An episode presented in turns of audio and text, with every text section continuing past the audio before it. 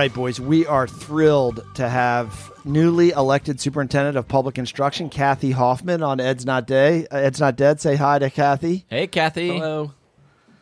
Hi, thank you for having me. Uh, it's it's our pleasure. Miss Hoffman is an educator and speech language pathologist who is the Arizona Superintendent of Public Instruction, fellas. Ms. Hoffman grew up in Oregon and earned her master's degree from the University of Arizona in speech language pathology.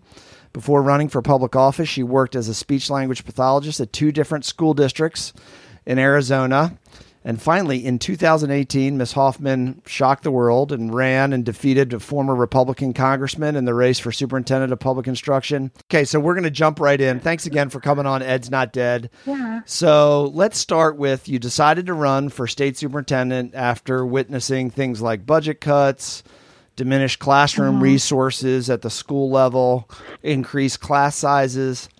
How does seeing the state of public education in Arizona firsthand as a as someone that's worked in schools with kids as you transition to this new role role, how does it help you? Well, it's critically important, and it's worth mentioning that it's been over 20 years since we've had an educator in this role here in Arizona. So, not just that I'm a Democrat, but also an educator. It's also a big deal that my first hire, my chief of staff, is also coming from the education field, also has a background in special education, and is an associate superintendent for a school district. So, it it's critical because what I felt was missing, and one of the reasons why I decided to run for this office was feeling that we didn't have someone in this role advocating for us and, and elevating the voices of our students and our teachers and really understanding the implications of the policies instead of just being, you know, a politician who's writing the policies and thinks they know what the best fix is. Right. But to actually having having had lived through those policies, I, I think it's critically important to have that educator voice. Awesome. Yeah. So you were part of the Red for Ed movement that advocated for greater teacher pay in Arizona.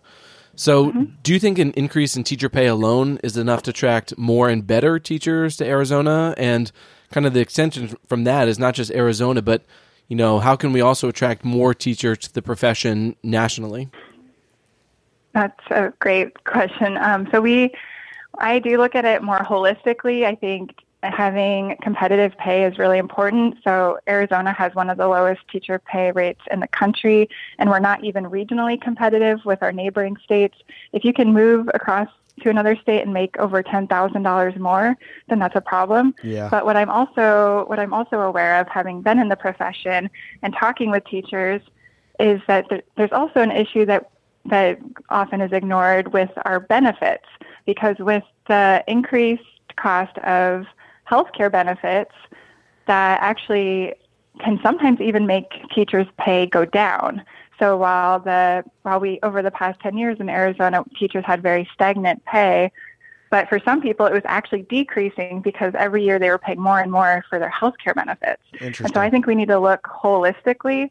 I'm also advocating for our teachers to have paid maternity and paternity leave because when teachers decide to have a family, then it's a, a huge economic hardship to take two months without pay. So I'm, Yeah, I'm looking at, at the whole picture. I think we need to be looking at teacher workload, classroom sizes, all those different pieces that factor in to why teachers will want to work in our schools and why, why they would want to stay in our schools.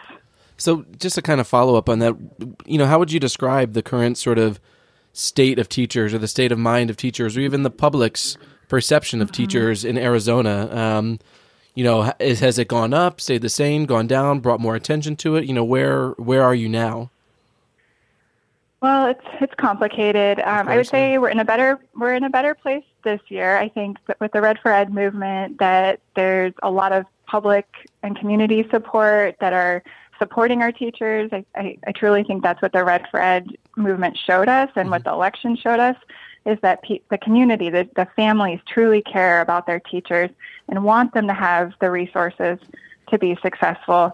But the teachers are still feeling pretty beaten down from the past several years of um, of budget cuts and and their growing classroom sizes. As I said before, it's still hard to be a teacher in Arizona. We we're still it's going to take so much time, and so just um, one figure that that demonstrates this is um, in in December, just a month or so ago, a report came out that said already over 900 teachers in Arizona have quit Wow. this year, this Yeah. school year Jeez. alone, and that's huge. That's and so we have ton- we have tons of teacher vacancies still. We have revolving doors of teachers in certain areas, mm-hmm. especially in rural Arizona, where it's really hard to attract teachers to get teachers to move out into rural areas where sometimes even housing and transportation is an issue. Right. So it's it's definitely complex and so part of how I see my role and one of my priorities is to be that advocate to and to, to elevate the profession and to to give um, I want teachers to feel proud of what they're doing and to acknowledge all of their accomplishments because they are doing amazing work even with limited resources. Yeah, in, in terms of what you're talking about in terms of advocacy, and, and that's something that you certainly did in schools. Um, we were reading in the Arizona Republic that during a recent school year, students missed 3 million school days in Arizona. Um, And it, and I, we're also in that same article, it said 18.6% of the state's more than a million K to 12 students are labeled chronically absent, according to that data. Um, what are your plans for helping to mitigate that absentee rate in Arizona? Is there any other instructive uh, plans from other states that you're you're trying to take under your wing as the new superintendent?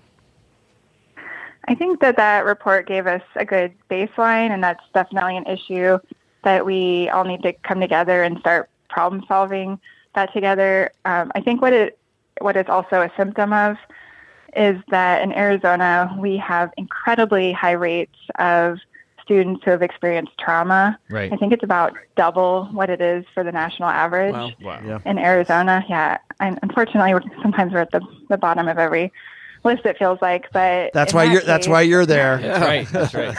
so we're working on only one way to go. That's right. We're moving up. Yeah.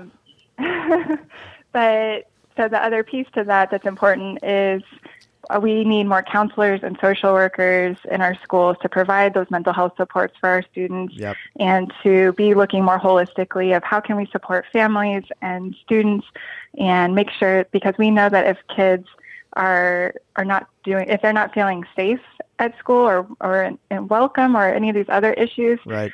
then they're not ready to learn they're not they're not motivated to be there and so all of those things are contributing to those numbers All right, switching gears just for a second, and this is this is a little bit outside of education, and the last thing I want to do is make you speak for your generation, um, but at the same time, you are a millennial, and and I think I think now we have over seventy million millennials in the United States workforce. Um, That's because we're the best. Okay, I Just said, saying. so just so you know, I'm the lone Gen Xer in, on the show, Kathy. So I, I I got these two millennials with me, but I, I'm I'm believing that millennials are about to have a huge positive impact on public education in this country. I'm curious about how you see their role as you look forward to Arizona's future and improving schools.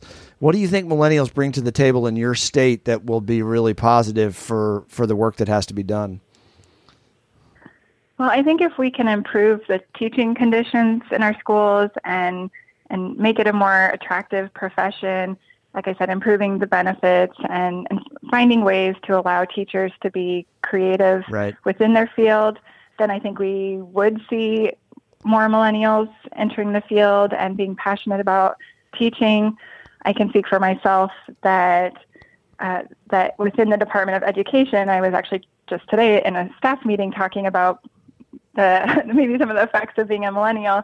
Hmm. That when I'm because so I so I in the department I have a I oversee over 500 people within the Department of Education. It's actually a huge department. That is a large And- job. That's a lot of responsibility. okay, go ahead.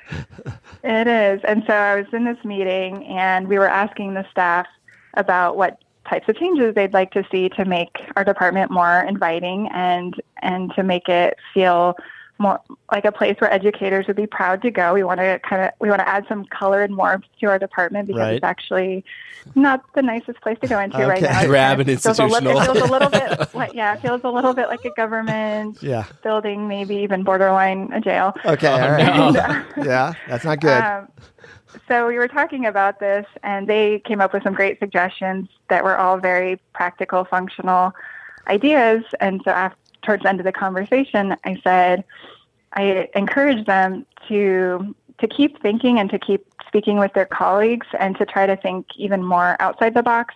I said, what's missing from this list are things that are more like your wish list. Right. So these these things we came up with were very achievable and functional, but I'm thinking, what about having childcare in the department? right. What about a like a yoga area? What about a cafe where you where there's more than vending machines? Mm-hmm. And so I really tried to encourage them to think outside the box, and I related that back to being a millennial that's looking at perf- looking at different places like Google or those other Right. types of startup companies that have great work benefits that makes you want to go work there. Yep. Yep. Yeah, okay. makes good. a lot of sense. Yep. Thank you.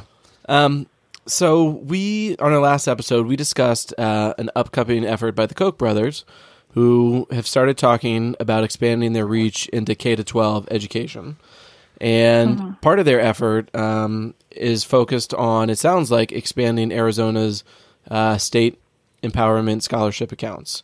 So I guess what are your thoughts on the use of vouchers and school choice in general in Arizona? Is it a viable alternative um, in your state, or is it something that you think is either not working or does not work in the best interests of students and teachers? Well, we, we could have an hour. I- I know. just about this. We just did. We just did like Get- 45 get- minutes on it. give, give us the Reader's Digest version. I'll try. I'll try. So we do already have, as you said, we already have this program, um, the the Empowerment Scholarship accounts. So we'll call it ESAs or vouchers, and so we already have it. It's already it's pretty small. In the last election, and when I got elected, November 2018, there was a um, a piece. There was a thing on the ballot that we were all voting on uh, Proposition 305 of whether or not to expand vouchers in Arizona. And it was defeated by a, a large margin. So the voters of Arizona resoundingly said, no, we do not want to expand vouchers in Arizona. And what I campaigned on is that we need to get serious about fully funding our public schools so that there's not such a need for families to look to see what other options they have. Mm-hmm. We know we have struggling schools and we so for you know and I worked in special education. I've I've seen firsthand that there are students who could we we should be giving them more. We we by federal law and by our moral obligations to these students they should be get, getting every single support they need to be successful and have access to the curriculum in our schools. And so the vouchers there for families that feel that the school is not meeting the needs of their child so let's get real about solving that piece and make sure that kids do have all the resources they need rather than trying to create this band-aid solution of vouchers which then which we know fam- we, you know we can really get into this but we know not all families even have access to a private school in their neighborhood or they, they may not have transportation or they may not be accepted into the private school. So it just there's a myriad of, of issues surrounding that. Uh, but that's that's my general position, and, and I think the public has also confirmed that that that position of that we shouldn't be expanding, we should be putting, we should be investing in our public schools. Well, I, I think your election that that's what your election says, Absolutely. right? I mean, that to, Yeah. to, to me the, the the electorate spoke loudly about about coming down on your side versus versus Prop 305. Anyway, go ahead, Casey. Sorry. Uh, so you're about a month in to your your term, your your your first election, and uh, I want to know just what are your what's what are your three top priorities for for this year as superintendent? Well, we, yeah, we've kind of touched on it a little bit. So, as I said, my one of my top priorities being that I want to elevate the profession. That I want I want the public to hear about our teachers' achievements, and so that's something I can do day in and day out. And part of how I'm achieving that is I've already completely revamped our communication department in the Department of Education. And so we have more transparency. We can, you know, we revamped social media so we can be sharing school highlights and Nice. uh, student achievements. And then we are, we already um, also created a policy team since the legislature just started up in the last few weeks as well. So I already have my policy team down at the Capitol almost every day advocating and, and following all those bills to make sure that we're tracking those and fighting for the, the pieces that are important to us. And, you know, at, at times we might need to be defensive too. So we're, we're ready. Good. And so those are some of the, the big pieces is having that improved communication, improved advocacy, and then just as a whole doing everything I can to to raise the bar and improve the the quality of schools That's for our great. students. That's awesome. We're, So- we're so excited for you, and and we're we're we are advocating for your success. Yeah, absolutely. all, all the way over here. So so now that you're in this position, last last question, Kathy. Um, I know that you're rubbing elbows with some he- heavy ed hitters. Uh, you're you're a member of the American Federation of Teachers, or you were, correct?